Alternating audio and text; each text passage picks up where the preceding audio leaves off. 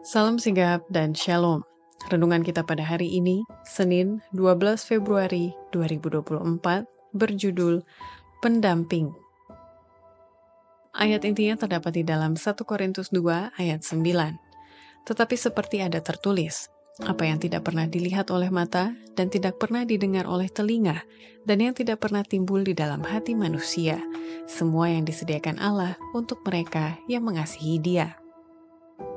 Pena Inspirasi menuliskan judul renungan kita pagi ini, pendamping yang tidak lain dan tidak bukan adalah Yesus, nama di atas segala nama, agar supaya kita bisa mengalami pengalaman pribadi dan dapat memaknai dan merasakan sentuhan kasihnya, dan lebih memperkaya perjalanan hidup ini sampai kita kelak bisa bertemu dengan dia, muka dengan muka di surga, sebagai berikut. Pertama, oleh sebab Yesus adalah yang akan menjadi pendamping kita di surga kelak, makanya mata dia selalu melihat dan memperhatikan kita, dan telinganya senantiasa terbuka untuk mendengarkan doa-doa kita, selama kita masih hidup di bumi yang diakuinya sebagai sahabatnya, yang sengaja dibuatnya agar kita berbahagia. Seseorang yang pikirannya tenang dan puas dalam Allah berada pada jalan kepada kesehatan, menyadari bahwa mata Tuhan melihat kita dan melihat telinganya terbuka untuk mendengarkan doa-doa kita adalah merupakan suatu kepuasan. Mengetahui bahwa kita mempunyai sahabat yang tidak pernah gagal kepada siapa kita mempercayakan segala rahasia jiwa kita adalah kebahagiaan yang tidak bisa dinyatakan dengan kata-kata.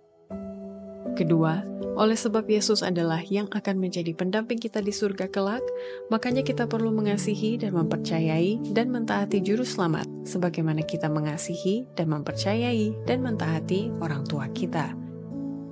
Mereka harus mengasihi dan mempercayai dan mentaati juru selamat mereka, sebagaimana mereka mengasihi dan mempercayai dan mentaati orang tua mereka kasih dalam pemeliharaan dengan setia dan pelatihan yang benar yang ditunjukkan oleh orang tua kepada seorang anak sedikit banyak mencerminkan kasih Yesus kepada umatnya yang setia. Ketiga, oleh sebab Yesus adalah yang akan menjadi pendamping kita di surga kelak, makanya tidak boleh kita memanjakan kekhawatiran dengan perkara-perkara duniawi yang hanya meresahkan dan merusakkan tabiat kita saja. Yesuslah sahabat kita, seluruh surga tertarik pada kesejahteraan kita, dan kekhawatiran dan ketakutan kita mendukakan roh kudus Allah. Kita tidak boleh memanjakan kekhawatiran yang hanya meresahkan dan merusakkan kita saja, tidak menolong kita untuk menanggung pencobaan. Janganlah berikan tempat kepada ketidakpercayaan kepada Allah yang menuntun kita membuat persiapan terhadap kemauan yang akan datang, usaha utama kehidupan kita seolah-olah kebahagiaan kita terdiri dari perkara-perkara duniawi ini. Keempat, oleh sebab Yesus adalah yang akan menjadi pendamping kita di surga kelak, makanya kita perlu rajin belajar Alkitab agar memberikan pikiran kita pada pemandangan terakhir yang besar dalam sejarah dunia ini.